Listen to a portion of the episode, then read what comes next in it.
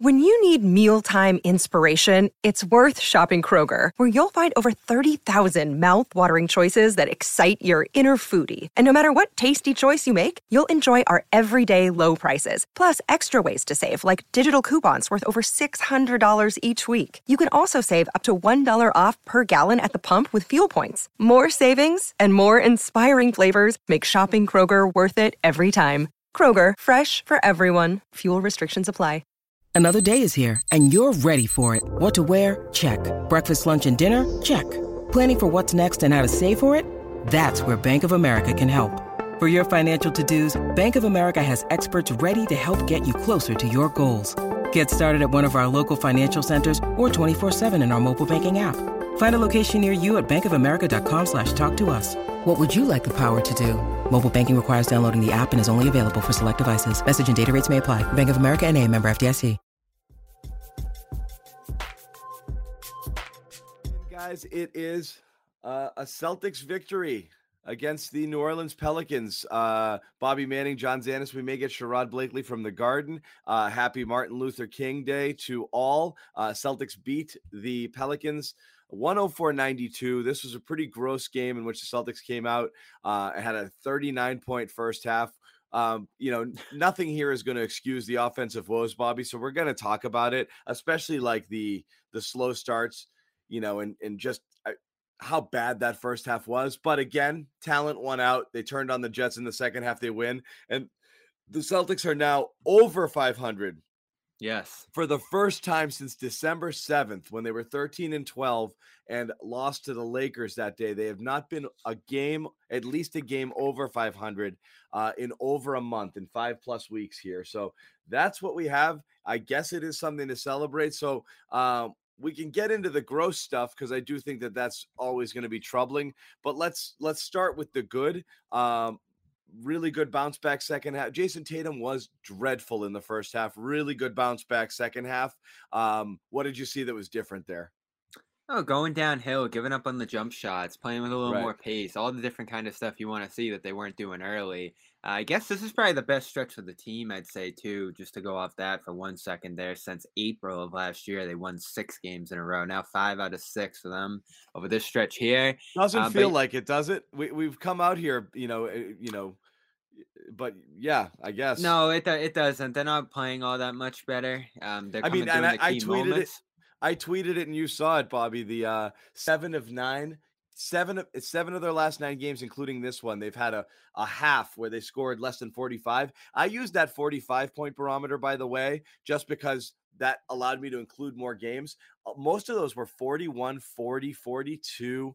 39 it was i mean really low totals seven of nine games including a couple of victories uh, Yeah. and twice being sub 40 for an entire half you know having their offense shut down seven of the last nine games it's- actually kind of incredible that they have uh have this little mini uh you know run of wins that that, that they have now that's knocked them over 500 Well, well, you look at what they're doing defensively, especially late in this game in those last three quarters for the Pelicans 17, 23, 23. They just got stifling on that end. They win a quarter in the second where they have 21 points. That's how good they started playing on that end there. Horford and Tatum late, just awesome on that end. Just like the Chicago win where he stopped DeRozan late. He steps up and gets some hands on some balls, uh, forces some turnovers, and is able to get the ball out fast. You know, he, he was pushing some good pace there, especially the play of the game. Really, him throwing it out to Nesmith and Nesmith finishing the end one there for his own little five nothing push. I found it interesting though. Uh, Nesmith finishes this one. What was it in the end? Plus 16, and they go on that 34 16 run after he came in late in the third there. So Tatum and the two wings next to him was a good combination to finish it out rather than Grant or something like that uh, down the stretch there. So that was good. Nesmith wasn't amazing, but made the most of his minutes there. i mean A- you and know it just ended up being a good lineup for them.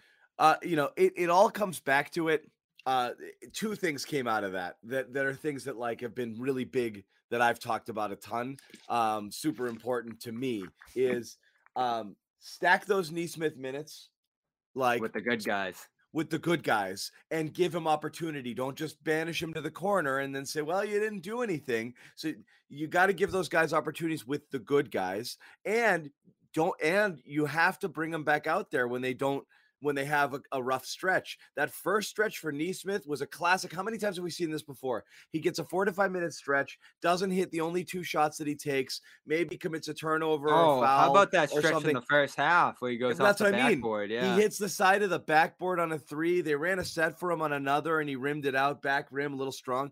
But again, when you think you're playing for your life, you're really tentative yeah. and and that's the type of game we've seen it a million times with Nesmith where he's in and he's gone, you know? Mm-hmm. Uh and it didn't happen this time. And that's uh they went back to him. Yeah, and Ime previewed it a little bit pre-game. You know, they could yeah. go bigger against this team. They had Kanter in there, Freedom in the second half, actually out there for their best run of the game, which was interesting.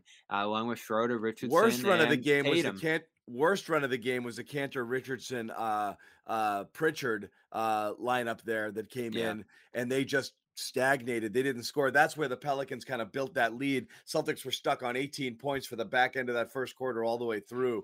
Um, and then you had Romeo Nesmith out there, and they didn't do anything with their 1st mm-hmm. half minutes. So the no, bench was, was, a bad stretch too. Yeah. Bench was a zero in this one, and so those are the things you have to fight through because a lot of times again, being down players forces you to, but it looks like Nesmith took Pritchard's minutes in the second half. Um, and he was out there as the spacer or the shooter. He didn't really wasn't knocking down shots, but he did get a couple of buckets and did his kind of energy thing, which is fine. But again, you really want to see him get into a rhythm. I'd like to see him get an eight to ten shot game, you know, where he's just shooting a few jumpers, trying to get to a spot, get to the elbow. You know, you watch him play in Maine and see how he attacks uh, the defense much more aggressively. Uh, the stuff we saw in Vegas Summer League, trying to get uh, where he was able to beat some guys off the dribble. He's terrified to do anything like that here. He just doesn't do it. Uh, and all one time he tried to go to the basket, went up for what? Maybe a two-handed dunk attempt, spun around. He's like, I don't like it here, and threw it to the free throw line for a turnover. He's done that where, a lot. Yeah. I don't know where that was going. You know, it's just like you can grab then, a couple of clips of him doing that in his career so far, just like pa- just pausing in the post and just throwing it somewhere. Uh, yeah, uh, but makes a nicer, more. We call determined... that the, we call that the J. The, we, we call that the Jalen, the, yeah, the early career Jalen, right? Jalen still does it sometimes, where he hits the. He does it a lot. Like, where can I go? but overall, he recovered during that stretch, and it's not amazing stuff. Grabbing those defensive rebounds, pushing out it's the not. break, and He's know, back to his energy stats, right? Yeah, maybe just dumping off that pass to uh, Enes where you got the free throws there. So a few moments overall, though, still erratic play from Nesmith. That you watch him out there and you're still not confident that he's a guy who's going to be a good NBA player. Just the stuff that he does, especially the shot. I mean, he's wide open on these. He is like a, a guy who has his shooting pedigree shouldn't have any issues knocking these down and no. he just misses them methodically. So that's I where I look at like but again, tweet he's plus 16 in 19 game. minutes uh, and he and he grabbed the rebounds and uh, you know he gave them that hustle and that energy that unit worked the other aspect of it bobby isn't just play the kids it's trying the different combos you know yeah. and that's that's the thing is like that's where well Ime... i wrote this earlier in the year that in those combinations they look good that's the style they want to play even if it's just defensively because i thought Nesmith had a pretty good game on the defensive end if you have that length and you want to be a disruptive team on that end of the floor you want to be a team that can switch a little bit and be more versatile. That's how they want to play, right? But they don't put themselves in those lineups very often. You get your two guards sometimes. Uh, maybe you'll mix in a Romeo and Richardson's been outstanding on that end. That little stretch of turnovers they had in the first half was really the only life that they showed on that end. Uh, so you do go to those different combinations, I think, just because you, you want to be this defensive team. Well, you look your best, I think, when they have wings out there across the perimeter, whether it's Romeo, whether it's Richardson, and or even Nesmith, I think that's when you can really clamp down on a team. And this defense is getting impressive over the last few weeks here. I know it's not great opponents, but there's been stretches where they have just completely shut down their opponent, including the end of that Chicago game. So they have to find the combinations where they can actually translate defense into offense, not just be playing this slog like they were for long periods of this game where they're getting the stops, but they can't generate buckets at all. This was just a dreadful offensive game, I thought, outside of the quarter that, you know, turned this one around. Yeah, that's pretty much um, pretty much it. I mean, but you know what though? Again, being able to do this, um, being able to do this is a mar- I'm not going to call them a good team, but it is a mark of a good team. You play a team that's not talented, you go out there and you have a crap first half, and it only takes you one quarter to win. Um, great, that's good.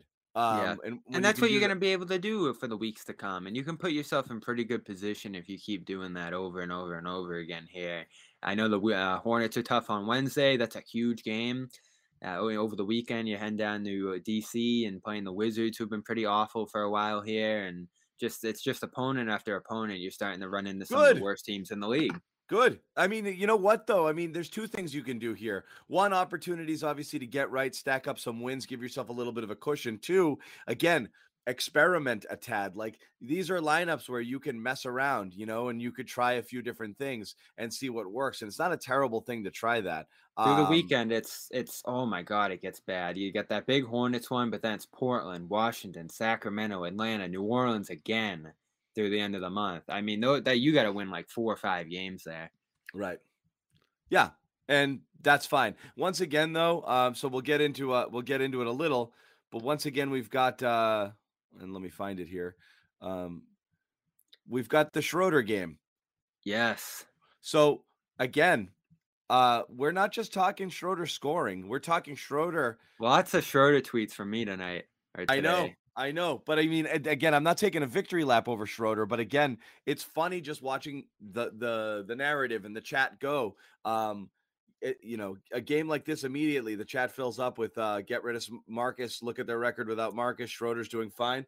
First game, one game that Schroeder has that's bad. Everyone jumps in. Don't in. Forget and Philly.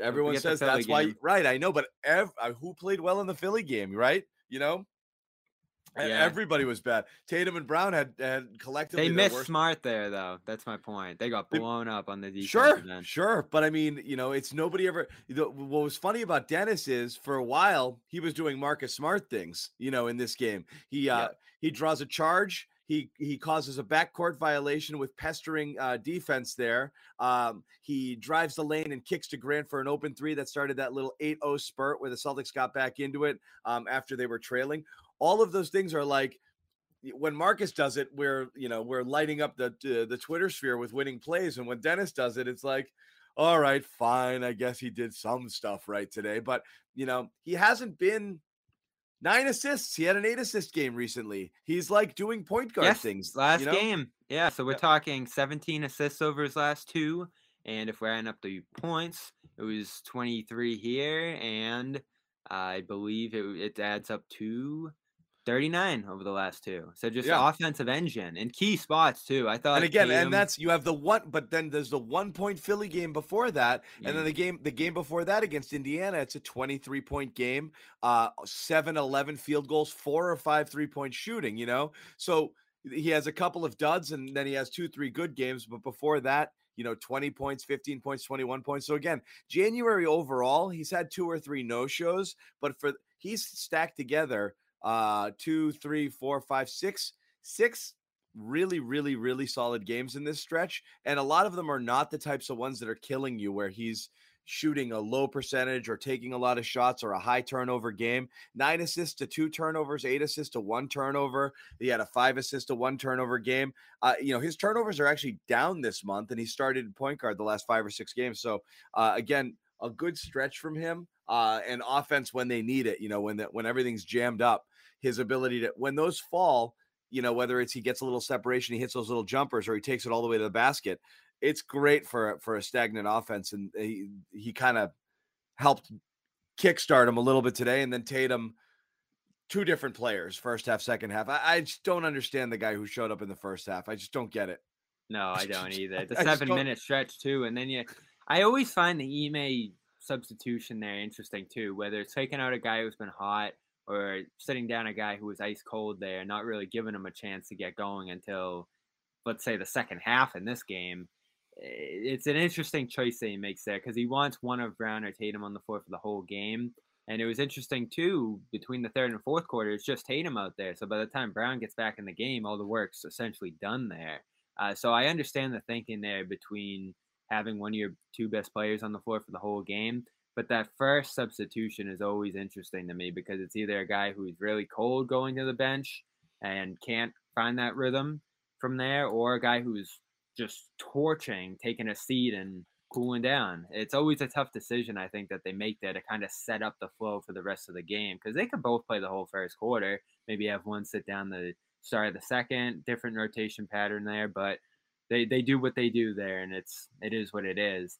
I, I find Brad's comments today, and I know we'll talk about Brad's interview with the Athletic today quite a bit this afternoon, but uh, the only Schroeder comment he had was, first of all, he's done a really good job. He's had a good year. He's done a really good job. As I told him in August, I want him to come here and be the best version of himself. Oh, shut He's up. Done that. Shut up. He didn't say that. yes, he did. Oh, crap. I missed it. He has been the best version of himself, and I think he Oh, has my God. Is he for the troll- most part. Is he trolling us? Again, it's not just the best version of himself, it's the only version of himself. And you could say, actually, he That has he's always done this. he- what you could say that he has actually um, suppressed some of his inner demons. I'm sure there's other destinations where he's felt even a greater burden uh, on The himself. Lakers, or yeah, or, exactly. Or he looks around the room and he's like, "It can't be me taking all the shots. This isn't the right environment for it." And so I. What's funny with Dennis, the one thing I'll say is I actually do think he gives the game what it needs in the sense of when he recognizes Smart does this too to some extent, where Smart But recog- Schroeder has more weapons to but do Schroeder has arsenal. an arsenal, right? Smart sometimes when he sees like nobody's creating shots, Smart actually, to his credit, can create shots. He's just not a good shot maker, but he'll start to look for his offense at times when things are stagnating. He's just not very good at it. Um, and Dennis is. He's obviously extremely effective around the rim and getting to the basket, getting downhill. And then he's got that little pull up. And then his three point shooting has been far more efficient in the last uh, 10, 12 games than it has been over the season. So I think he's up around 36 or so percent for the year. That's you'll you'll take that to the bank all day long if that's what you're getting out of Schroeder. yeah, know, and where he's shooting, Especially if the turnovers are down too. You know, his assists are up, his turnovers are down. Uh, you'll absolutely take that. He's around 35%. But yeah, seven of eleven in the second half with Schroeder. That's just Yeah. great. Uh, Yeah. You you get efficiency like that from anybody, and it's a luxury. Never mind a guy who's making five million. So at this point, I I'm still kind of torn on it because there is some value to trying to keep him, isn't there? Like there, there's if you have a chance to keep him around on even another one year deal, I know he's going to be looking to cash in here, but say that opportunity isn't available to him, and say you have like a 15% chance to keep him, and it's that or a second round pick. That's a fair trade off there to look at. You know, you see how it goes through the end of the year. Maybe he ends up being a great fit here and loves it here and just sees himself being a scoring point guard next to Smart's defense and looking for some sort of a shake up in between where you can get some shooting there. I, don't hate taking it there if that's the goal. And certainly they would lose something by giving him up, I think, at this point. Just seeing what he's done over the last week or so here. Uh, he, he's just a guy who can get buckets on a team where there aren't many buckets to be had. And he's been so critical in that regard. And it feels like he plays well off of Tatum and Brown. And it feels like him and Brown kind of have this relationship, at least seeing them interact, that's, you know, kind of jovial. And it feels like he's comfortable here. Like to contrast it against the Lakers last year, and I don't know how much you paid attention to that. He was like beefing with LeBron and like dropping these side comments about like the way things were functioning there and the offense and his role in it. And there's been none of that from him this year. Like, Yeah, he's you just know, been content. I mean, guys like Dennis sometimes have expiration, um, you know, uh, dates. He could. So that just happens sometimes, you know, where it's just uh there, you know, that's it works for a bit and then it doesn't work. And then Yeah. that's kind of it, you know. But it's been bad here so far, especially on offense. So you would think if there was an issue, it would have come up by now, and it hasn't. And it's overall been a pretty effective, efficient year for him. So I don't think there really has to be like a smart versus Schroeder battle. I know they haven't played well together over the last month or so here, and it's an awkward pairing into the future if you do try to do something like that. But we're not talking about a team with a ton of flexibility to add stuff out into the future, especially good players. So if you have a chance to keep Schroeder at, let's say, seven million a year, the max that they can keep him at, without going into the uh, hard cap, full mid-level territory right there. All right, just want to remind everybody about our exclusive wagering partner, Bet Online. Bet Online would like to wish you a happy new betting year as we continue our march to the playoffs and beyond. Bet Online remains the number one spot for all the best sports wagering action in 2022 new year and new updated desktop and mobile website to sign up today. Receive your 50% welcome bonus on your first deposit. Just use the promo code CLNS50 to get started. From football, basketball, hockey, boxing, UFC, your Vegas favorite Vegas casino games. Don't wait to take advantage of all the amazing offers available in 2022. Bet online is the fastest and easiest way to wager on all your favorite sports. Bet online where the game starts. Once again, that promo code CLNS50 to get a 50% welcome bonus on your first deposit give it a chance. You know, like I listen when he's playing like this, there will certainly be a market for him among teams with cap yeah, space over the offseason. But if you lose him, yeah, then it is what it is. You had the experience, you missed out on maybe a second round or something. And uh, you you find someone new yeah. in that spot. Well, let me let me let me ask you. We've done the Schroeder talk a lot, but I am curious. The uh, you know, uh, I read the Brad Stevens article, and you, uh, Brad did an interview in the Athletic. We've been talking about we haven't heard much from a couple things we haven't heard much from. We haven't heard much from Brad. Um, this was a much better Brad interview than what we've heard. I don't know. I I, I want your take. the bar first. was low, John.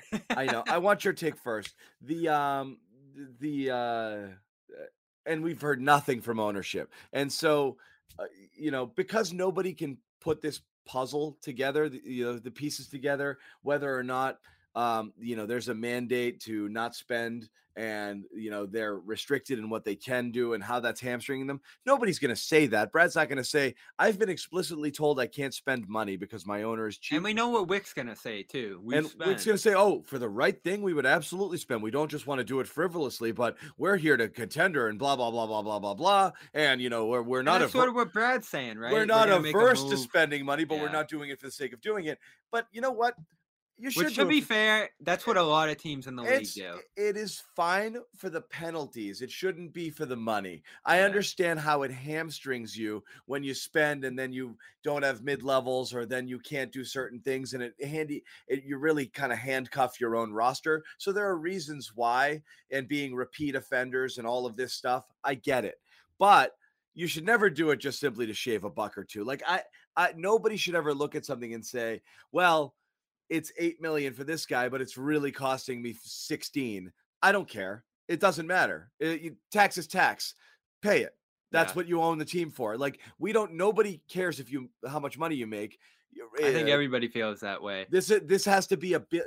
This is this is a game for uh you know it's a vanity play for billionaires. It's not meant to like for you to squeeze every last nickel out of the organization.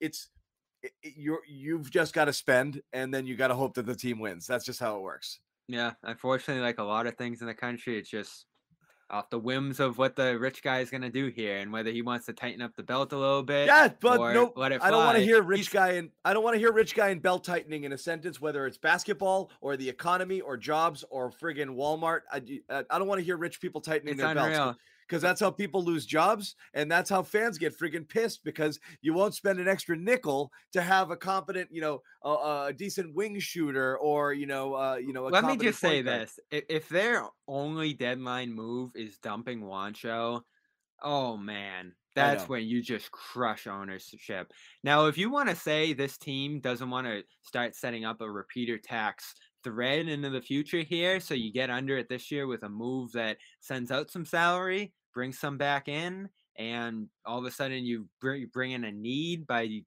doing a salary matching play. See, this is where the TP doesn't help them this year. I don't think they're going to add a guy who makes 15 million, pay tax on that 15 million. None of the guys that they can add via the TPE are good enough to make that worth it. Now, if you send out your salaries here, like Juancho, Schroeder, but you're not uh, sending out salaries without sending out picks, you know. So that's what I don't, you know, that's the problem. So that's where we're gonna probably defer here. I'm still pro giving up picks. I think it's what you have to give up here. We agree, no Rob, right? Rob's gotten too good. I think he's too important to the future here.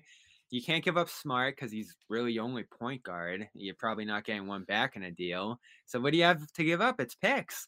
You got to give up salary and picks to kind of go get what you need right now. And this interview where Brad's just basically saying what we've heard Ime say all year. Yeah, think the shooting's going to get I better. Know it's bordering not. on delusional. That's the It thing. is, Is like yeah. So, so the interview, and again, if people want to read it, it's a subscription only. It's on the Athletic, but um, really, it's a Brad interview where it feels like it's a lot of the stuff that sounds exactly like what Ime is saying. Is I can't quite put my finger on the inconsistencies, but we have to clean them up. Oh yeah, we'd look to improve the team wherever, but not specifically there. I think we're much better at shooting than this. What about the late game meltdowns? You know, I don't know. It's a multifactorial thing. Like there's no answers and there's no real accountability there. And while I don't expect Brad to go start lighting fires and you know or setting everything ablaze and being like it's this guy and this guy and this guy it's neither a strong backing of the coach. I mean, he backed the coach, but it's again, it's really letting the players off the hook. And again, this mentality that stuff is happening to the Celtics instead of the Celtics are doing those things, whether it's in their combinations of players they're playing, the type of offense they're running or not running, their stars. We saw the shooting being at their issue from a highest level. Away. Yeah, we've seen it, but there's always like, oh, you know, the shots aren't falling. That's because you're not good shooters. Oh, we're collapsing late. That's because your best players play at their worst when the game is on the line for whatever reason. This isn't accidental stuff. It's stuff that has that's an issue that you haven't quite figured out how to address. Like that. Do you see the graphic they put up in the broadcast with the clutch numbers? Mm, no. Okay, so the Celtics clutch numbers uh, on this season, uh, and again, I don't have it all, but uh, I might even be able to pull it on the screen. Let me see if I can grab it. Um, It's probably pretty similar to fourth quarter numbers. uh, it's pretty bad. Hold on, I'll grab it. I think I can put it up for us. Um, it's um, it's it's not just bad. It's it's it's who is bad. Um, so let me see if I can pull this off of the broadcast here. Um, Tatum second, certainly going to be part of that. Brown, smart, I'd imagine. okay, There we go. Wow, look at Grant. That must Grant. be that all. That must be all from that Indiana but win. but look at it. Look at the bottom. Al, who we basically said should never close a game ever, ever, ever, ever. Tatum, Smart, Brown. T- Your your your your core players are the worst at it. And Yeah. again, they have the most opportunity. Uh, and overall, the team has been bad, and it's a collective effort. But it's Brown, Smart, Tatum are part of every closing lineup, and they are nice the job, Rob. yeah, they're the worst. some positive.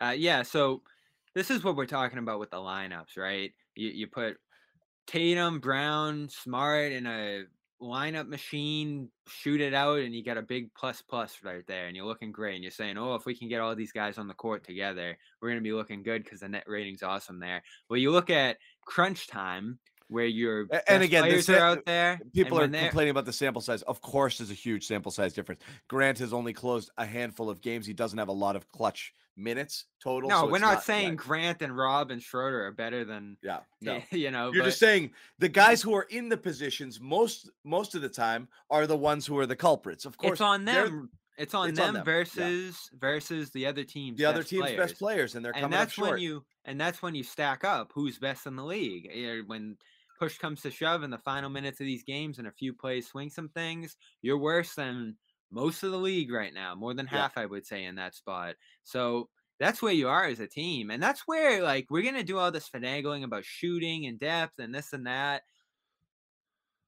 I've said this over the last week or so here. If you are just systematically failing in the big spots, your best players, it doesn't really matter what you do. You know, you can bring in some shooting, you can do this and that around the periphery of the roster. But if Tatum's turning the ball over in crunch time and Smart's making some unwise decisions and Brown's eh, disappearing in second halves, that's stuff that additions around the edge of the roster aren't going to fix. That's the core of the team that you would have to start asking questions about in the next offseason. I mean, if this year ends and the fourth quarter crunch numbers are still like that, say they make a deadline edition and it doesn't change much, you, you have to start questioning the core of the team because they did that last year too. I went back and looked at last year's numbers in the clutch in the fourth quarter. They weren't as bad. They were a positive team in the fourth. Uh, but there was a stretch late in the year when they were one of the worst defensive teams in the year where they were pretty dreadful in that spot too, leading up to the playoffs. Uh, so it was in moments last year. It's certainly an offense defense thing, I think. Whoever goes out there and can get buckets in that spot is going to be the team that probably wins. You can't really just hold the line like you've talked about with John on defense. the other players are going to come through and hit some big shots against you and Yeah. Lose you a game in that spot. Uh, so it's certainly, I think, try, about shifting this team's identity a little bit more toward the offensive end, which is going to be important to, I think, improving in those spots because it's execution, right? It's shot making, it's all those things that yeah, this team it comes struggles down with to how do you spots. value offense, and you know me, I'm not. There's no formula for it, but I'm saying, you know, for for every player, I, I'm, you know, it. You, it's two parts offense, one part defense, just in terms of value. You can't have the defense can't be so bad that you're like Isaiah Thomas, where the other team is hunting you on possessions. The Hawks, yeah. Yeah, you can't have that out there. So I understand some people, they're such liabilities, doesn't matter what they do on the offensive end. You just need competent people. It's not like everybody they have now is playing such lights out defense. So you're right. You do need to sacrifice a little D because the offense is so They are a really good in- defensive team, though. For what Yeah, but you have to sacrifice a little because the offense is what's killing them because they stagnate so frequently. And as uh, you know, as we've seen time and again, why do they? Why you know why are the fourth quarter numbers so bad? Because when the other team, um, most teams don't play four quarters of defense. When the other team amps up its defensive pressure, and that's what you're looking at in the playoffs. And that's what happens in the playoffs. And then, then you fall apart. You can't go against other teams' best efforts. And they get into their old habits and their ISO stuff and they jack a lot of threes. And one out of four games they go, but most times they don't. And that's why their record is as bad as it's been in those close games. and we've seen when that goes against them, that's when the spiraling begins. You blow some possessions, the shot's not falling, and all of a sudden your defense is slipping again. So you fall apart on both sides of the floor. Let's make no mistake. They're a dreadful offensive team in the fourth quarter. Their defense is like Portland, New York, bad in the fourth as well. So that is something that goes out the window when your offense stagnates late. They're not a team that really is gritty on the defensive end where they're going to ride that out right to the finish line. Now it's improved over the last week or two here against some weaker competition, as we've talked about. You've gotten some practice in those spots, which is important because you're not practicing, you're not doing all this other stuff to simulate those situations. So they're getting a little bit better at it. I think the Brown Tatum stuff playing off each other is continuing, even if it's not always evident. And playing through Horford and just trusting some of the things offensively that they're trying to do here, especially against a drop defense like New Orleans, that really, I think, hampers this team. God forbid they run into a zone down the stretch of this season. We've seen what they look like against zone defenses. So it's something where I think repetitions toward the end of the year are going to have them looking better in these spots. It's just, are they going to be good in these spots? Because right now they're just trying to climb out of being the worst of the worst in the clutch and in the fourth. They can get to average, but that still calls the question how good they're going to be against a Chicago, a Milwaukee, a Philadelphia in the playoffs. I mean, you could end up just getting swept because you play four good games and you'd fall apart in four fourth quarters. So that is a massive, massive question for this team into the future. Do you have the ability to win games in key moments? Like you can go get Harrison Barnes, you can go get Jerami Grant or Bogdanovich, all these other guys. They might hit a key shot or two for you down the stretch, but this is still about what can Smart, Brown, and Tatum do with the ball in their hands in key moments. Right. Yep. And um, it's again, it's the you know falling falling into those patterns and habits where every every good stretch of offense we've seen from this team this year, with the exception of the nights where they're lights out shooting, which are few and far between, are all based on ball movements and movement uh, movement away from the ball. It's all getting into their actions and getting the ball in in, in places where it's easier for them to score, and then and then making quick decisions. As soon as Tatum or Brown hold the ball for one or two seconds, or once they get past three dribbles, their numbers absolutely crater. It, it just fall, and most people's do, but theirs drop off so significantly a- as soon as they start to hold. And they waste shot the enti- clock too. The entire Yeah. defense hol- waits and holds it, you know, and, th- that's what drives me And with the- listen, your guy Schroeder, he's Yeah. no he's no uh, benefit in that regard. He's not, but sometimes Schroeder Schroeder will do it too. Schroeder will realize at about the 14 second mark that the best chance we have is if I pull it back out and just beat my guy off the dribble because we can work it around, but we're already too deep. You know, you see him do that a bunch, and you're like, here he goes. He's setting up his guy for the ISO. I get it. That's what ISO players do. He's going to find himself in isolation, but he's also more successful than those guys are in isolation because he gets downhill faster. Uh, but it still drive you nuts sometimes because everyone else is standing around. It's like, okay, I guess it's Dennis's turn. So I can see where people will be like, well, so they all do it to some extent. And there's sometimes where the situation calls for isolation. You're late in the clock and you got the ball in your hands. Great. That's who you're supposed to be. You're a shot maker, Jayson Tatum, Jaylen Brown. Go create a shot, make a shot. You know, that that's why you get paid the big bucks. But when they're successful is always move it, move it, move it, move it, get it in a good position and attack quick downhill. Every time they do that, you see them score in bunches. And then when they get away from it, Uh, the the offense just grinds to a halt. Eh, I, yeah. I don't understand how when the when when the when it's so clear what you're supposed to do and you see success to go away from it. I don't understand it either. I wish I got a better explanation of it from the players. You know, yeah. like what what what draws you into that habit. And I guess what Ime's talked about is the fact that all these guys have done this since that's what they school. do. It's just that's so who they are to them. Yeah. Yeah. So that's understandable. It's tough to put yourself in that spot because we weren't stars. You know, we played a little bit of basketball there and did some things. But sadly, you know, you, you know who I was when I played? I was Romeo. I know. Um, you're probably looking at Brandon Bass with me. So I was Romeo. I, I would go to the basket I could get wherever I wanted to go. I wasn't a great finisher. yeah. and my shot was pretty erratic. I was I was Romeo. You know, it's a it's a skill, man. Those guys who can finish from different places and you know and get downhill and take the contact and all of those things. Um, they uh, you know, it's that's why they get paid the friggin' big bucks. That's where Tatum is faltering this year. Um, that it's Tatum is just not making Until enough he shots. started barreling to the rim. Now it's He- interesting, like but he's just he's not a good enough shot maker right now. So he is absolutely best getting all the way to the rim. The in between stuff is bad, the contested stuff is bad, and his three point shooting is garbage this year. So right now, the only thing that works for him is getting downhill. Yeah, or running out on the break or doing the little things that they can do to overcome their offensive deficiencies. The the problem is, and this is the contrast of the team building and the coaching right now that I think is interesting.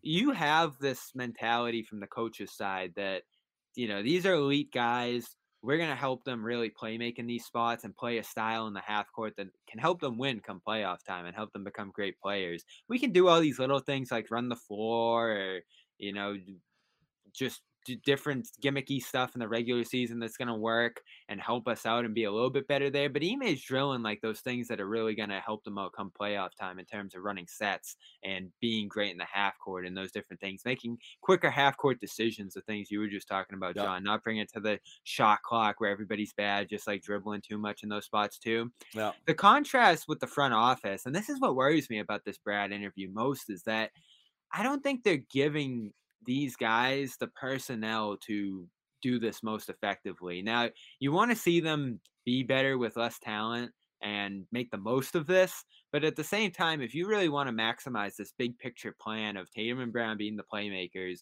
and everything else happening around them, you want to consolidate this a little bit. You want to like stack up some of these guys on the bench that are just doing nothing into one player who can help you, or swap out a non-shooter for a shooter in that spot. Like you just think of some of these teams like Milwaukee and Philadelphia, they want to do things around Giannis and Embiid, and they built their rosters to do those things. The Celtics are just kind of in this limbo of like wanting to hold the line on these young guys, and maybe they'll pan out. And you know, we got our picks that we can maybe use at some point, and if we can swing for the fence on a big deal, we'll do it. But we're not going to impact talent around the edges of this roster. Going back three, four years now, really.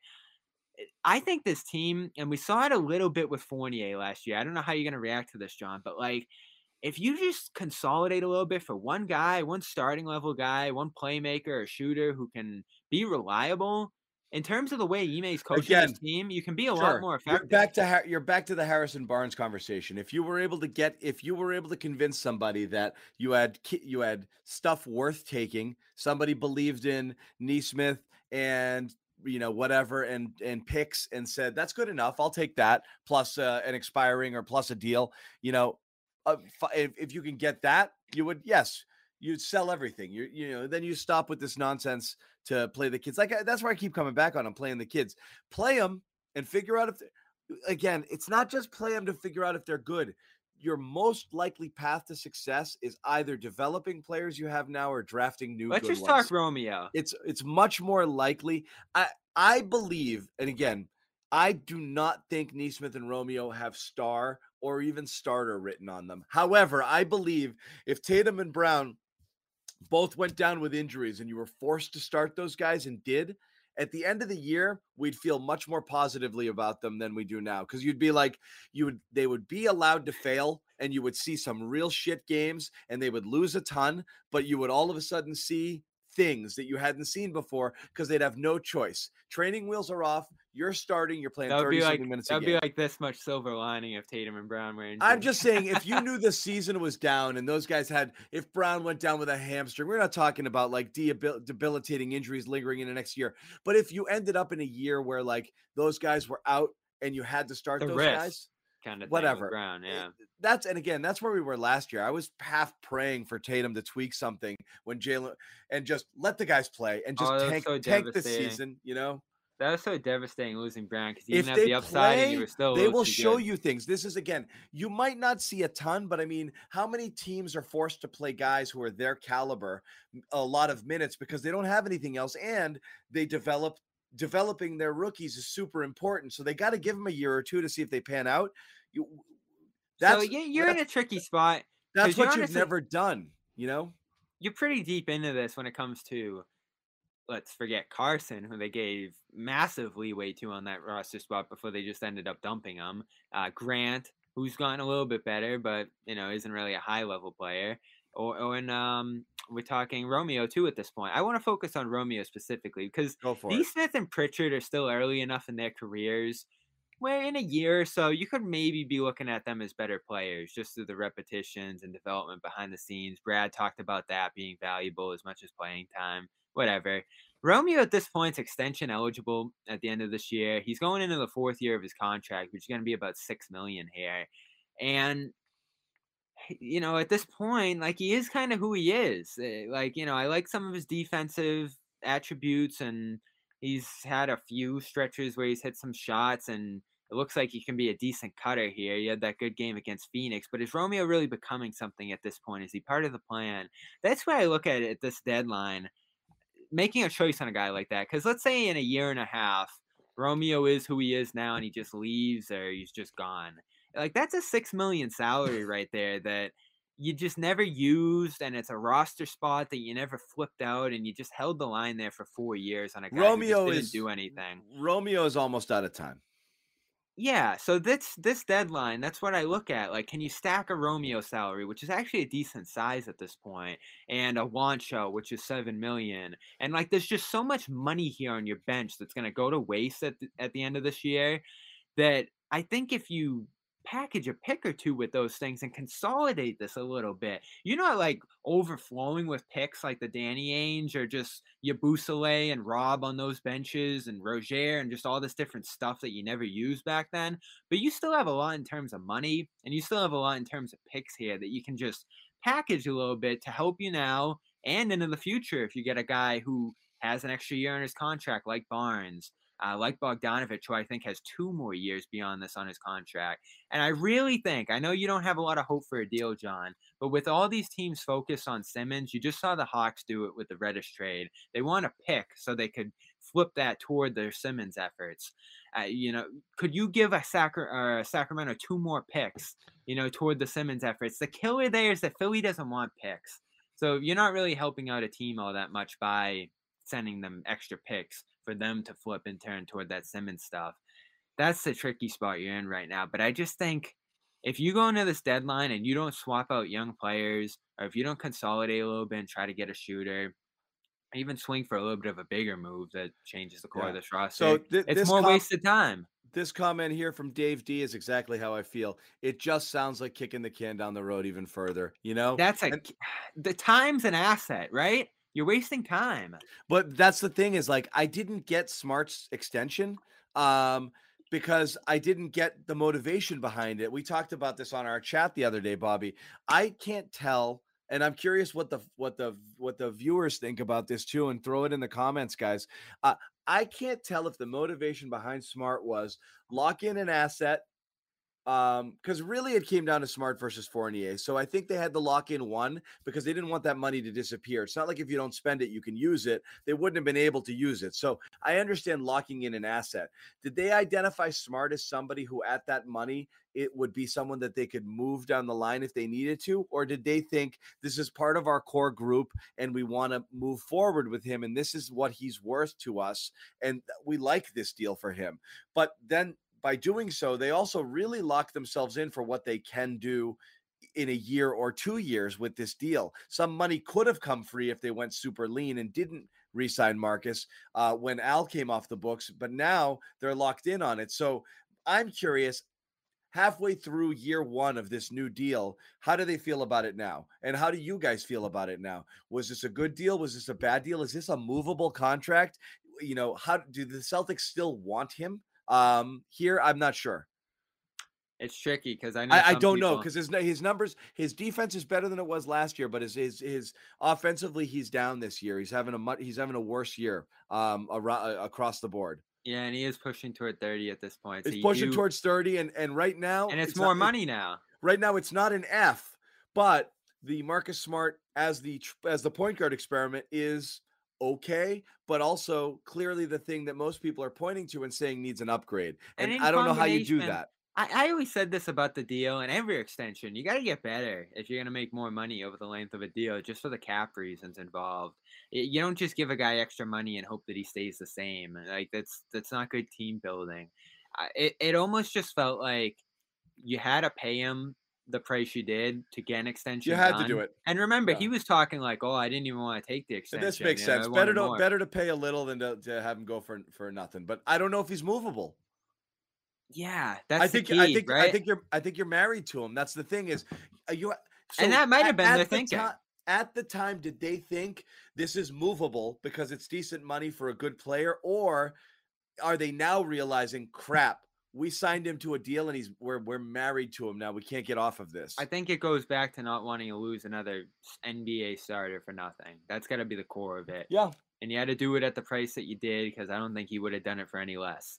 Uh, now, whether you could have brought him into that off season, you didn't have restricted rights on him this year. So maybe if he was furious and he just didn't like how you handled the extension negotiations, he just leaves for even less somewhere. That's probably the fear there that was underlying that. But there was also a thinking that it was a matchable contract, a medium sized deal that you didn't have much of before. You like putting that on the table, but the movability of it's key because here's the thing about did they just like him and did they just want to commit to him long term? You, you wouldn't have brought in Schroeder in that case. Eh, you know, you wouldn't have hedged on your point guard situation and had sort of a two headed monster there. Well, um, I don't know that Schroeder was a look. You had nothing. Look, I, and again, I'm just it, coming from the thinking of it. It's it's very clear that they didn't think uh Nesmith was an answer. And what is going or on? Pritchard. Here? Yeah. Oh, hold on, Bobby. You're solo for two seconds. just vamp. Yeah. No, my, my thinking on the smart contract is that it probably was something that they wanted to match. Yeah, they yep. they wanted to have other teams be able to package up with other deals for a big move down the line. Eh, but the ah. smart, the Schroeder thing to me was twofold. One, they they they la- they were lacking NBA talent. Again, the yeah. drop off was really big. It was obvious they didn't view Pritchard as the number one backup to Marcus Smart. He wasn't going to come in there and run that run that team. And really, I think Schroeder just happened to be out there. If anybody equi- of the equivalent talent at any position was still around and willing to play here for five million, they grab him. You know, they weren't specifically targeting point guard. Schroeder was just, you know, this was, you know, the lights came on at the bar, you know, and you're looking around and you're like, who's left, you know, and that's what happened there is, oh, that doesn't look so bad, you know, five million, and that's what happened with Schroeder. He was the, was the last best thing left standing, and it fell into their lap. I'm torn on Smart. I've I've never had a good gauge of whether he has good value around the league, or they just like him a ton and they've held on to him. Yeah, you know how I feel. I always feel like he's way more useful here than oh, than. So it could be both. There. Yeah. Yeah. He has so, he's more use and value to them than he does. Out, and that might be true into the else. future. You know, yeah. maybe he's not the guy that you're going to trade here. Maybe it's picks. Maybe it's Rob at some point down the line. I mean, as he becomes more and more valuable there, he could almost end up being the centerpiece of the deal down the line. I don't know if you want to necessarily give it up, given the upside. No, again, the upside in the contract now. Rob is a real piece, you know. Um, and so yes, would you consider would you consider rolling him up into something really good? Yeah, that's why. I mean, his development. That's, that's what you hope for. That's why I wanted to sign it. That's why I said extend him at all costs last year. You're because you'll it'll hurt you more not to. Chances are he's going to outplay the deal, and he'll be of such value. A guy way outplaying a contract like that at his age, still with potential, is either the greatest friggin' steal for you or a really good chip for someone else. So again, the Rob thing is the only good thing that's happened to this team uh, in the last little bit because he's developed into something that either is going to be of tremendous value to you at what you're paying him, or you might be able to roll up into something else potentially. He's not good enough on his own yet, but he starts to get interesting and intriguing for some teams who might be looking for something like that, especially if his game evolves, uh, you know, a little further, a little more. Yeah, you just Rob wonder- had a. People are asking why Rob didn't play today. Personal reasons. It looked like, and I'm not sure if it happened. It looked like his. uh uh, he was about to become a father for the second time. Uh, I'm not sure what had happened with that, but he put something on his Instagram, and that was what was hinted at. Um, mm-hmm. So people are asking why no Rob today. Personal reasons. I think he's a dad. I think he's a daddy. Daddy yeah. times two today. And he could end up missing another game later this week with that. Usually a little, little, little family time there. And sometimes it hasn't happened yet. I know, you know Chris Chris Duarte missed both in uh, both of the Celtics Pacers games uh, last week. So you know when you, don't know. have to tra- when you don't have to travel, it's much easier to just get to the garden and then just get back to the in. hospital. Yep. Yeah, it's like I'm gonna run home and get some toothpaste and stuff, honey, and I'll be right back. I'm just gonna run over to the garden, block block six or seven shots, maybe threaten a triple double, and I'll be back. Yeah, I don't. Plus, those hospital beds are not. You, uh, dude, you know, if you're my size, sleeping in those friggin' things is bad. And I and I'm barely six feet. Rob, Rob is not fitting into one of those friggin' so, sofa cots at the Brigham. You know. Yeah, Rob, get a break from uh, fatherhood and come play against the Hornets on Wednesday. Yeah, exactly. I'm, right. I'm, I'm sure you can catch a nap in the garden pregame. yeah. I wonder if little uh, Tyler comes out with all the dreads. Is it a boy? I, I, I didn't know. catch I that. I was gonna know. look for that earlier, but uh, do they yeah. even put do they even put a time of birth on his uh, on his birth certificate? oh, I love Rob. Yeah, Rob. Uh, Rob's growth as a person. We don't we don't talk a lot about people on here and just like the personalities and stuff. I love kind of meeting his family and learning more about him over the off season. He's just like a cool dude. It seems he like. is, man. And his, and his daughter's so cute. Like remember that little clip of her like saying "Daddy" and chasing him down yeah. the TV. That's no, the I stuff mean, we're missing now with how bad the team is. Like if they were good, like all that endearing stuff would be like pumped up, like with the weird Celtics. COVID Twitter hurts stuff, too but, because yeah. you're just not seeing them out and about and kind of doing things the way you normally would do. So you do lose a lot of personality that way. It's just have... a grind of a time. I mean, you remember we'd be walking around the third floor and you see the families coming in and out and blah blah blah. It's totally different. Um, know, totally different now. But these last three seasons have just stunk. Not just because of the Celtics, but like the league as a whole is just not the same with everything that's gone on. Yeah. You know? Yeah. Um the anyway, best to Rob. No, best to Rob. And again, to me, it's I, I'd love to see uh um I'd I have come see, around on Rob. Absolutely. Yeah, I, would love to see uh, a year of true development because, again, as, as big a Rob guy as I am, I'm going to say that I don't think he had a great offseason. I don't think he put in the work. I don't think he put in the work on his body. I don't think he put on the work on his game. And it took him about 20 games into this year to finally start looking like himself. And you see what he can do just rolling out of bed and playing basketball. I, I if he committed to his body and his game in a real way for an entire offseason, I really want to see what it's coming back. I was hopeful this year. And when I saw him coming back, I'm like, he doesn't look like he put in a lot of work, you know? Uh, and in fact, I think he did the opposite. I think he just put on bad weight. And I found it interesting. We were talking about development a couple weeks ago. And it's like, oh, Rob developed on this team if we're thinking of guys who develop, but he really didn't. No, you know, he he sort he's of the same stepped... guy. He's just natural. He's a natural at, at the stuff that he and, does you know, well. He, he's good at it and he caught up to the speed of the game and stuff like that and the defensive intricacies and listen i think they're good at developing guys on defense. They've certainly made a number of players better on that end but in terms of implementing guys into the offense here we're looking at a long string of guys that haven't worked out. So i do think as uh, bill simmons tweeted out there during the game today that it is fair to start looking at this team's developmental record under this regime in particular. And, you know, there's sort of a split here between Ainge and Brad, but I think a lot of the same thinking and a lot of the same people in the front office and a really similar coaching approach, I think, that we're seeing under Ime at this point. Uh, just sort of strings that along. They have not really upped anybody's game since Jaylen. And that's sort of Jaylen taking that on himself, I would think, to a large degree if it's just on everybody here to kind of do the things that they need to do in the off season, and there's not really kind of a team wide effort on ramping up these game guys' games and expanding them, and yeah. Uh, just adding different layers to I their agree games. with this from Daniel too. Rob's taking coaching better this year, but yeah, um, that, yeah, that, that's what I'm really curious about. Is like what's kind of gone wrong with a lot of the development here because Romeo's largely the same. And It's all time. Eh, There's two things. One, you wonder.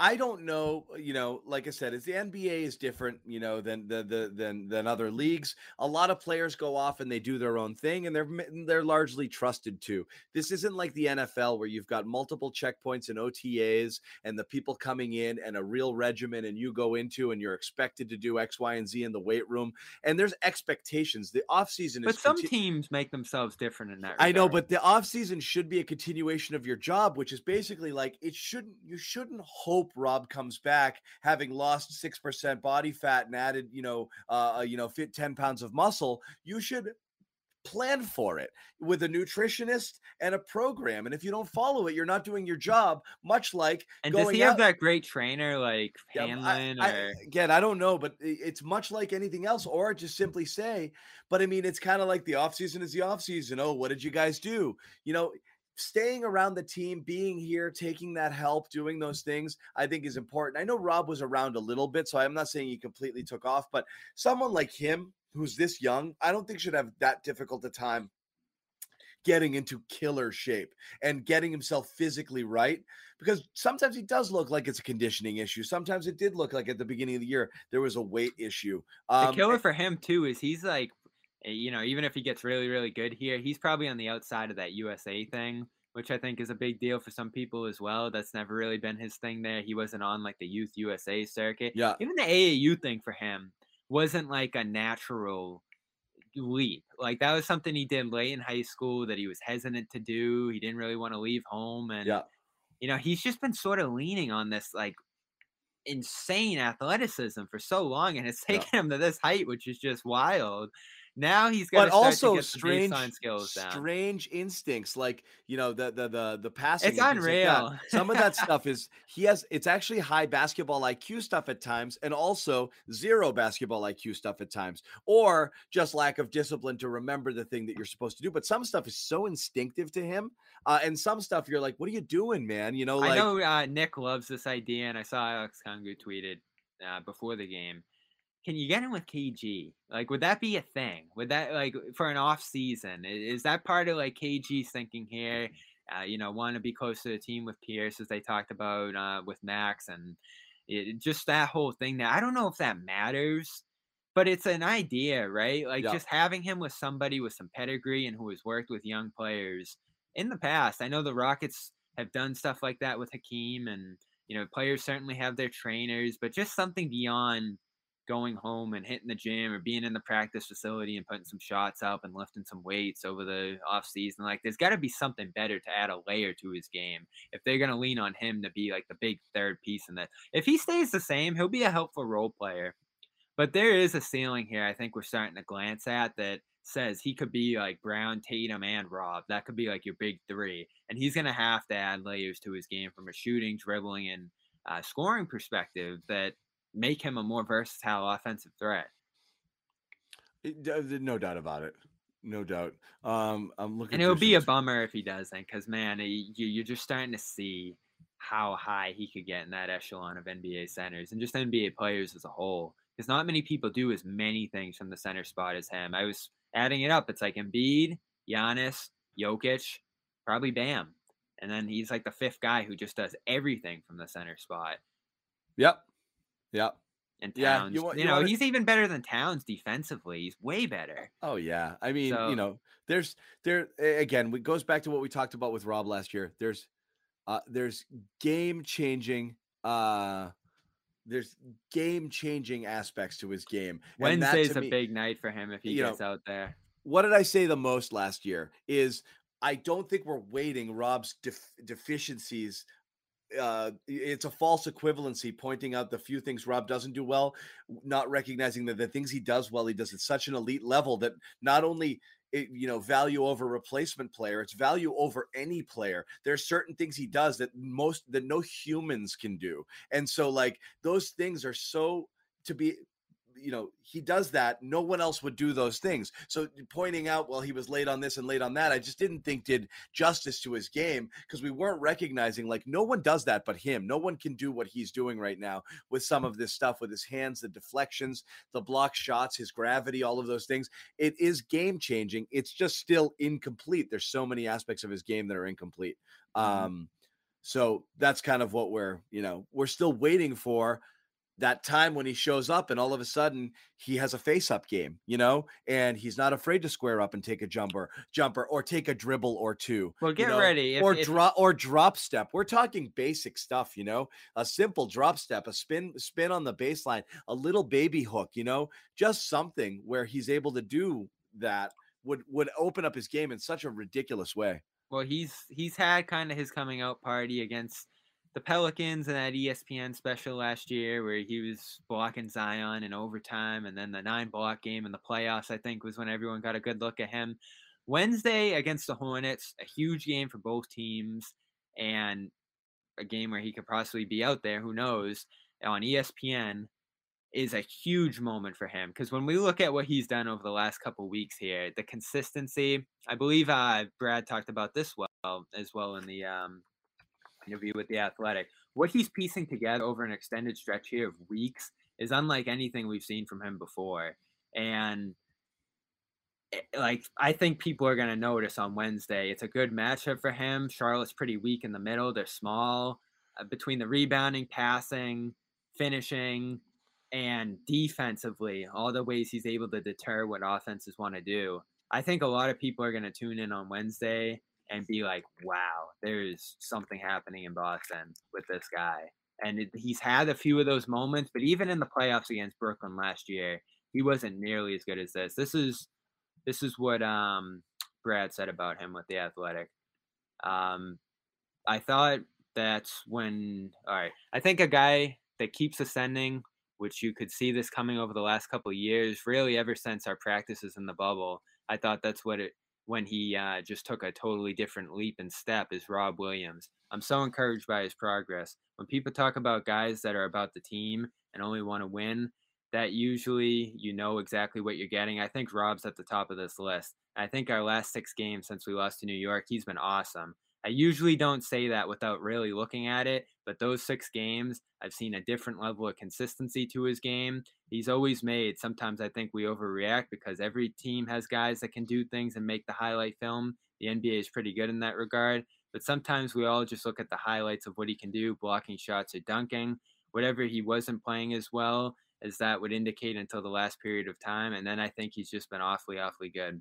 So high praise from Stevens, who, as we know, was pretty tough on him as a coach. I mean, again, it's uh, you know, so much of uh, Stevens on on on Rob we talked about last year a lot. Uh, and uh, this was a big thing for me was he was so slow to recognize it um, and then as we said again bobby has anybody here talked about the limitation on his minutes in order to preserve him for the length of the year with that bull, with that bullshit that we friggin' bought last year. Garbage, yeah. right? I mean, this again.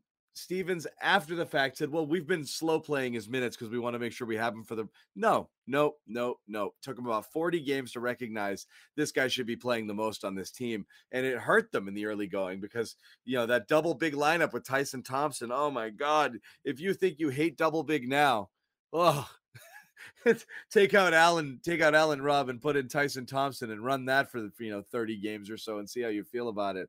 That was the height of awful. Yeah, um, and on the other hand, like he he sort of used that slow Rob ascent to defend the limited minutes that Romeo, Nesmith, Payton have gotten there, and certainly they haven't shown the flashes that Rob did. Uh, but it is a similar line of thinking that even if he started to see a little bit from Pritchard, he going to get buried here? The only other thing out of this interview I thought was interesting is he sort of endorsed Pritchard's recent play as almost an expectation that he's got to continue to play here, even when they're healthy. He thinks that you have to mix him in and that he's shown enough over the last week or two here to really be part of the rotation, even when Schroeder and Smart are healthy. And you saw that again here. I didn't think he had a great game. Um, he's pretty limited when he's just out there for 10, 11 minutes or so, uh, which doesn't get you all that excited about what he's going to look like when the full picture's in place, but his his spacing's important out there, I think. Yeah. Yeah. I oh, mean, two, zero points, minus it, it just says again, it's you know, it's it's uh, you got to start another guy. It's like Ye- Nesmith. You come in and take a shot I or two. What I are you know, doing? I know. You got to start. The problem with Pritchard is a guy who needs the ball in his hands a lot. Um, you know, or he has the ball in his hands, and I don't know if that's the if you want to be the if you want the offense to be the Payton Pritchard show. It's nice every once in a while when he kind of gets into those roles. He just doesn't do it enough. But you're you need anybody who's a floor spacer.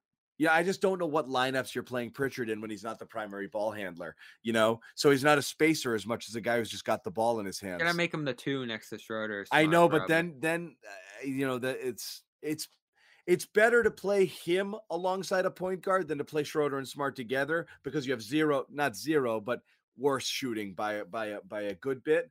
So it's still just an imperfect lineup because he's just this little guy, and you know you don't love it out there. You know, They're I so could, flawed offensively, though. At some point, like they, uh, you, you can just imagine them playing out this year and liking their defense and having a good month here and just blowing through the trade deadline with what they're doing here. But it's going to be such a slog, and you don't really see them taking that many steps if they just play this out the way that they're doing it right now. Like they're just going to sort of be in the same spot at the end of the year.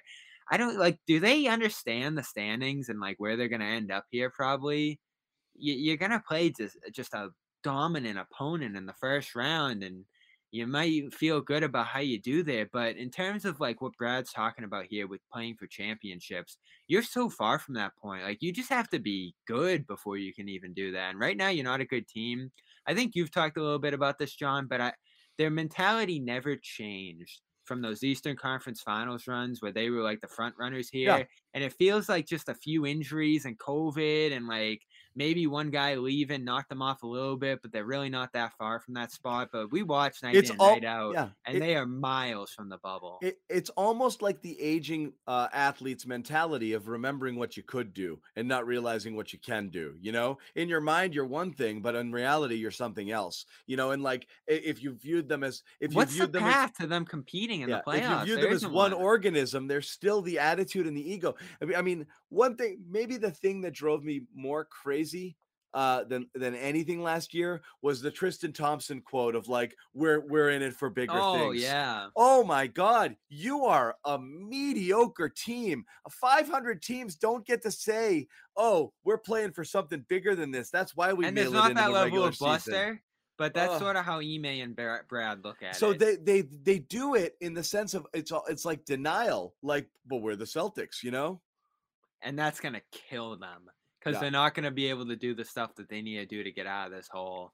They, they- listen, like you can just imagine them at the podium again at the end of the year, being like, "Oh, this guy got hurt," and eh, you know we've had a few tough breaks in a couple of these games, losing in five to Brooklyn Yeah. or whoever it's Well, it be. just stuff, just weird stuff happened to us, you know. But next year it'll be better, you know. And uh, here we are again, you know. you know, s- We're celebrating at the top of the show, 45 games into the season, the first time they ticked above 500 since December 7th.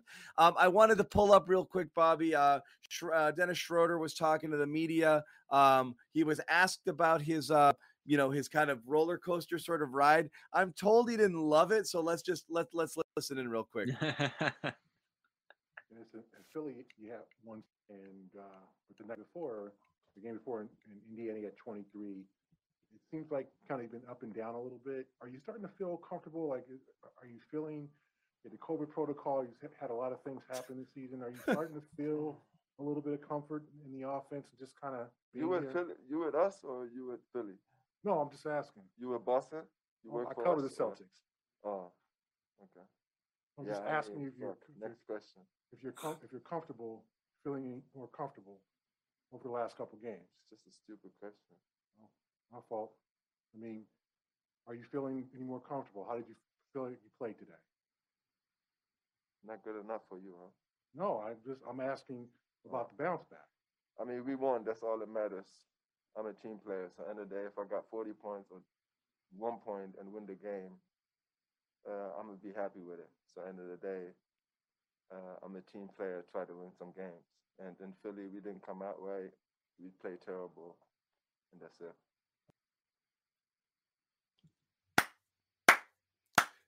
Thank you, Dennis. Okay. Thank you, Dennis. Okay. I I, I know Dennis was, clap back. You can tell he's been hearing a little bit. this is not just the this is again that question is reflective of this attitude towards him which i've i've been saying all year i find it so perplexing he'll go three on one off and people talk that's not a roller coaster it's not equal parts up and down Yeah, that he's- is weird way to look he's at that. mostly playing well and especially late it's not one on he had one bad game in philly but that was two games ago. He's coming off a, a really solid eight assist game followed by a 23.9 assist game and you're going two games back and saying remember two games ago when you weren't good but you were the game before that? So three out of the last four you've been excellent. But boy are you starting to feel comfortable? Like what are we talking about? Like he's had if you if you stacked up his game logs he's had 30 good games 10 bad games. It's not one in one. That's it but the mentality is oh what one night he's, he's, not getting treated fairly. He one night it's unplayable and the other night he's it's so weird. It's it's per, everywhere. I have ca- it's not just here. I have cash i have conversations with with my casual friends and the first thing they'll say is i don't know about schroeder man. And i'm like that's your takeaway? You know but that it, he is a magnet for that he's it is he's Oh, such a become like- polarizing figure it's it's become an echo chamber. And again, like I know I'm the negative. did you see his body language he was like as soon as he started getting asked he's like I wish he didn't have a mask on. He's like, ah, here we friggin' go. But well, yeah. even in the Brad interview in the Athletic, it's like I think Jay asked the question that was like, "Oh, you're getting rid of Dennis at the deadline, right?" And Brad was like, "You know, I don't really talk about a guy's future," and that was when he gave Dennis the praise that he did there. I guess there's just this consensus, and this is really where NBA coverage is gone. It's in the it's in the cap sheets, and it's in you know just the outlook, and we we've all said it. Yes, there's not a great there's not a great chance that Schroeder's part of this team into the future. So that sort of runs down into all right, they need to make a move on him. All right, he's really not a part of this team right now. So it's easy to blame everything on him. And it's easy to just But- send him packing at the end of the day, which seems like it's going to be the move. The- But the- like I've said, it, let's just look at it this year in a vacuum. I- Forget the yeah. contract. Forget is he a good fit on the team and is he helping them? It he's helping like them it. he's helping them that you point out the times where the fit didn't work but he has helped them immensely immensely this year i, I would credit him single-handedly with three or four wins and i'm i question whether they would have there's another two three games they would have lost if he wasn't there either huge huge swing Listen, everybody has a home. You know, some guys get bounced around the league a little bit and they can't find the right spot. I don't think and- there's a lot of games they've lost entirely because of Schroeder. You know, like I- there's you know, moments where he feeds into Moments, the he drives you crazy, guys yeah. doing. Yeah. and he's not really a solution to what they need, but he's It's He's more good good, than bad. He's still a maddening player because he's got his tendencies. But you know what? Let's put it this way: Jayson, I mean Tatum and Brown and Smart are maddening players for their for what they do sometimes. But when the good clearly outweighs the bad, you, you just recognize it's part of the package, you know. But when the as soon as the pendulum starts to swing, uh, then you can start to say, okay, there. You know, Russell Westbrook is that guy. The Russell Westbrook Listen. experience at his peak is yeah, there's going to be turnovers. He's not a terrific shooter. You know, sometimes he's going to take his teammates out of the game, but holy crap, sometimes you just get out of his way and he takes over a game. And then as he gets less and less effective, now you start to really look at hone in on the stuff that's bad because the bad is clearly outweighing the good. We're not there with Dennis. The good has outweighed the bad. He's definitely an imperfect player.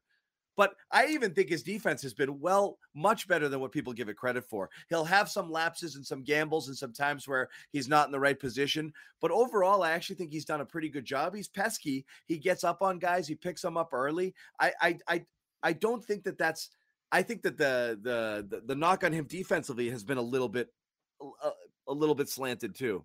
He's played a lot and they're still a top five defense. So he's part of the picture there in terms Yeah. of the success they've had. He's not killing you. That's the point. They talk he's about not him like he- Kemba. The- They in talk about him be- like he's Kemba, and he's not. He's not. He's not smart either, but he's much closer to smart than Kemba, you know? And let's just think about that. We're projecting forward on Schroeder, but let's look back. You had Kemba last year who could only play every other night, was this massive defensive liability and an inefficient guy. All of a sudden you don't have much flexibility. You flip out Kemba, you still have this big, massive cap hold on the sheet from Horford, so you can't really go out and get a point guard. So you get this gift of a guy who's one able to get out there every night, uh, two pretty efficient. You know, forty four percent from the field, thirty five percent from three, 85 from the line, shooting four a game, and doesn't kill you defensively. He's probably just a neutral in that regard. So you look at the numbers this year: five assists a game, three rebounds a game. It's all who he's always been, and this team more than others needs the stuff that he brings.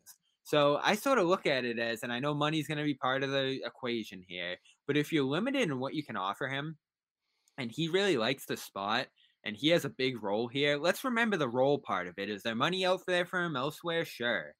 Uh, but is there a role like he yeah. has in Boston where he's playing 30, 35 minutes a night? I think I don't know. If, I don't know here. if there is or isn't. If he's a, but uh, that doesn't even matter. Well, there was this year if he's a one and done rental, I'm still the Dennis Schroeder experience was more positive than negative. That doesn't mean he couldn't tank.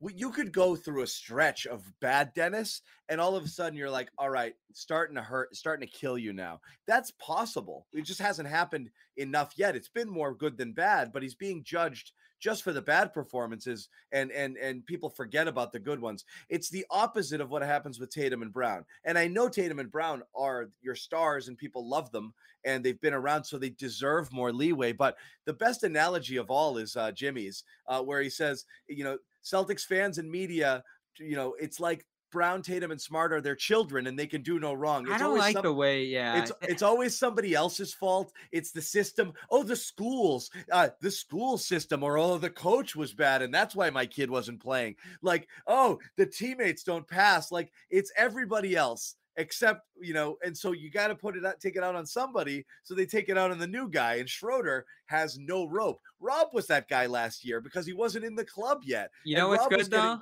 Rob was getting killed for the same exact way Dennis was for the small blips, and people were ignoring the really good stuff. And you know what's good though is that Brad and Ime seem to really like him.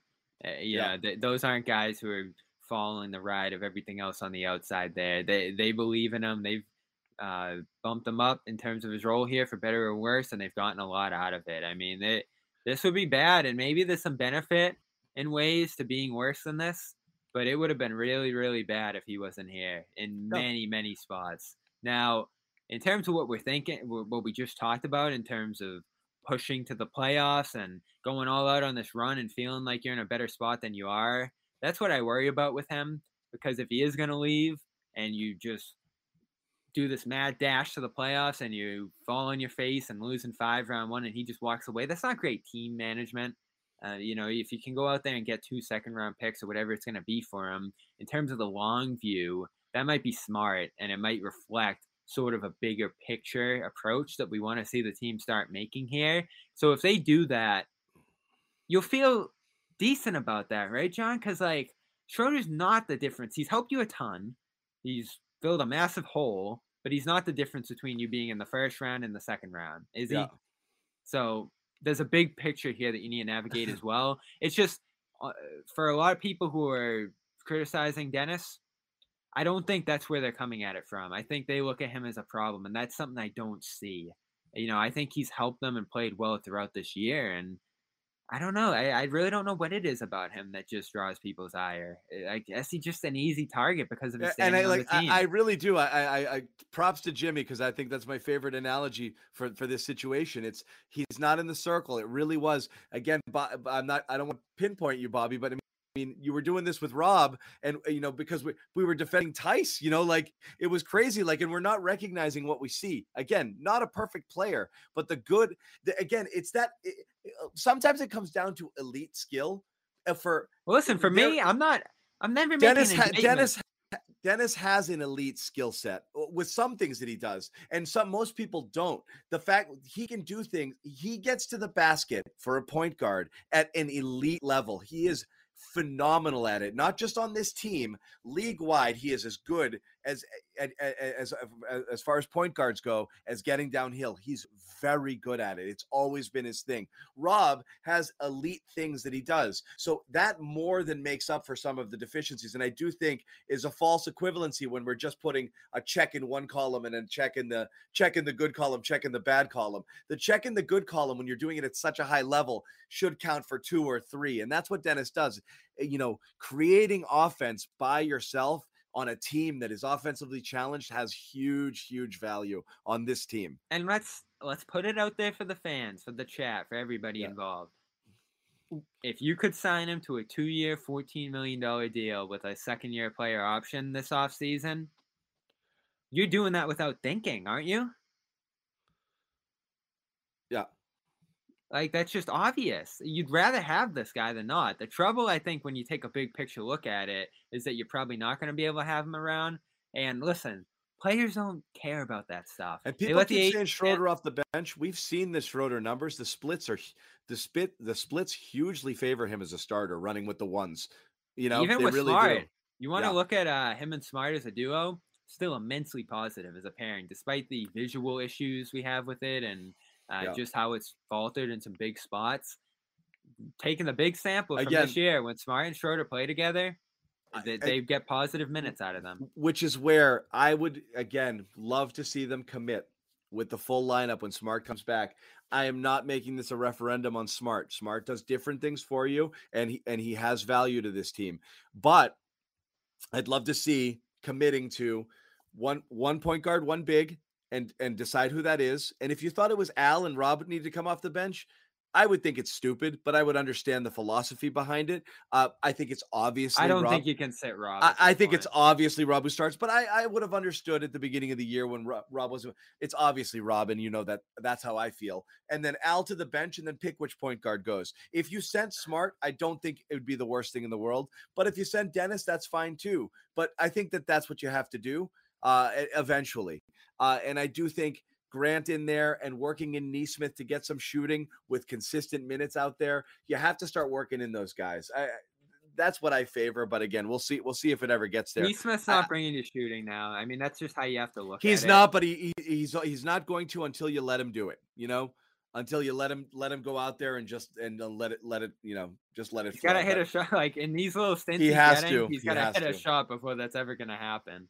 He has um, to, but again, Payton Pritchard has the green light and he's shooting thirty two percent from three this year. So I mean, it's still not great. But he he did it all last year, and you know Nesmith did it at the end. And to be Nesmith did it at the end as well. Yeah. So again, these are small sample sizes. Unless you give a guy legitimate run and legitimate leeway to be able to do stuff, it's really hard. These sample sizes are teeny, teeny, teeny, teeny to be able to make judgments. Well, I mean, this is a big one right here. Schroeder Smart, 600 minutes, 650, and they're plus 4.3. You know, 108 offensive rating. That's Smart Tatum level. That's Schroeder Tatum level. It's yeah, Right. Smart Rob. Like that's just starter level production that they're getting out of that pair. I get not wanting to do it in a crunch time though. It's just Yeah. another. It's just another statement on this working better than people think it is. I mean, if you ask someone on Twitter what you think Schroeder and Smart are as a pair, they're probably like minus eight, you know, something terrible. But through the run of the year, they've been fine when those two guys are out there because Schroeder scores, Smart's defends. They don't shoot. You got to find some other ways for some shooting here. But until then, listen, I mean, this is just what this team is. I think people want like this Again, I really, yeah, I just wish we people could run a want like this magic Nesmith Hauser solution off It's the bench. not- it's not happening. It's not, but that's the thing is the solution is not to help you now. The solution is to unlock the player that they may become. And in order to do that, you have to set yourself free and decide that winning doesn't matter to you anymore. That's and got to be that's what- Brad. It's got to and, be and, Brad. and you have to decide it and say you have to empower them to go out there and just play without fear that the, the minutes are theirs for the rest of the year. But again, you run through this stretch now. They go five games over 500. You start talking about can they get up to the five seed, you know, and then it's all over. You've lost well, that's another where year it's development. organ- it's that's where someone in the organization has to take a big picture view. How can you expect it to be Ime, year one coach, inconsistent team, trying to implement. It does if everybody guys? is t- if everybody is told your jobs are secure. Go out and do this. Your your job this year is to see what we've got in these guys. Above all else, uh, you know, and But he don't may knows what the game is. You know, he was with Brett Brown there in Philly. I'm sure Brett, Brett had incredible assurances. And then when crap went bad at the end and they had a really disappointing playoff exit, it's like, eh, let's move on. Yeah. You know how the end. This is pro sports. He could be great in a shirt all year, and then it's an explosively disappointing end, ending, and he's he's the culprit at the end Yeah. of the scapegoat. So listen, he's been coaching for a long time here. I think he understands just how this goes and how he's got to approach it. Um, I don't think Ime's to blame, and I don't think he's really missing anything that is just a magic solution You need to be. is. To, you need to be told. I don't care if you win or lose. And if he does, if he well, is, that's why that's what I wrote about yesterday on Yep. CLNS. yeah. and Brad- you guys should check that out. Good article. Celtics have to decide their path. We've talked about it on the show. Bobby wrote about it on CLNS Media. Make sure you go check that out. Brad, need to come together and have a conversation, probably over the All Star break. Uh, you know, that's after the deadline, so it's probably got to be sooner than that of what they're doing here. What are we doing here? You know, are we going all out on a big run here? Well, get rid of those picks and make this team more competitive. Or are we taking a step back and doing a little more developmental? I Right. think that's a decision you can start to make a little sooner than the off season. And if you put a lot of pressure on yourself and you've obviously locked some guys up and stuff, all of a sudden that Brown noise starts again, which I don't think is productive for anybody involved. Because listen, again, there might be some paths that are decent off of trading Brown, but your experiment here and what you're trying to build has failed if you have to end up moving off of Brown. So there's other things you have to do in the meanwhile so you don't end up at that point. And listen, you got to take a risk. Is Brad going to be a kind of guy who makes a tough decision and trades a smart for a deal that you know might work, might not, but we got to try to sh- shake some things up here. And you don't just make a move willy nilly. But it's very obvious to me that the offense that they have in place here and just the mix as a whole doesn't work all that well toward what they're trying to accomplish here. You know, if the goal of this year, let's say it's not developmental for the kids and it's not winning a championship, if it's just getting Tatum and Brown to play the right way, and I said this in the piece too, put some guys next to them that make it a little bit easier for them to believe in that process. I think the big men that they have in position are right, but I think they just need one shooter. And maybe it's not Barnes, Grant, Bogdanovich, one of these big ticket answers. Maybe it's like Jeremy Lamb or something. Just someone to make it a little bit easier. So I that's a know. path too. I We'll don't think you can just do nothing and dump off some money here. I don't think so either. But again, we'll see what goes. We got more games this week, Wednesday, Friday. Um, so make sure uh, Wednesday's a big one. That's going to be a really fun Wednesday's game. a ton of fun. Both Bobby, actually Bobby Sherrod and Joe Sway will all be at the Garden for that one. Uh, so we'll bring you coverage uh, from there, and you know Jimmy and I will be on there as well. Uh, and then Friday night, so uh, full slate this week.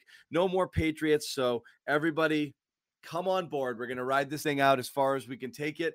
Um, you know, trade deadline is what a month away, so we're you know we've got that. We're Uh, talking Marcus- three weeks. Marcus Smart is trade eligible in a week, so we've got that coming a little over a week. I think it's a week from Tuesday, uh, and that's going to be interesting as well. So there's a ton of stuff to talk about. Make sure you check it out. Make sure you subscribe to our YouTube channels, both Celtics All Access and um, our CLNS Media main YouTube channel for insight analysis, post game interview segments, all of our podcasts, uh, which we have. Is you know we've been over. I'm going to write about Schroeder today. Let's do it. I it. like that, Bobby. You can quote me if you want. I'll be an interview. um, but that's fine. But again, thanks for watching. Bobby and I hung for a bit. Uh, it was fun. We had a good audience in here. So thanks for hanging. Uh, you know, congrats to Rob Williams. Also, uh, happy Martin Luther King Jr. Day to all. Uh, go spend the rest of it here. Uh, hopefully, not working uh, with your families. And we will be back on Wednesday night. Take care, everybody.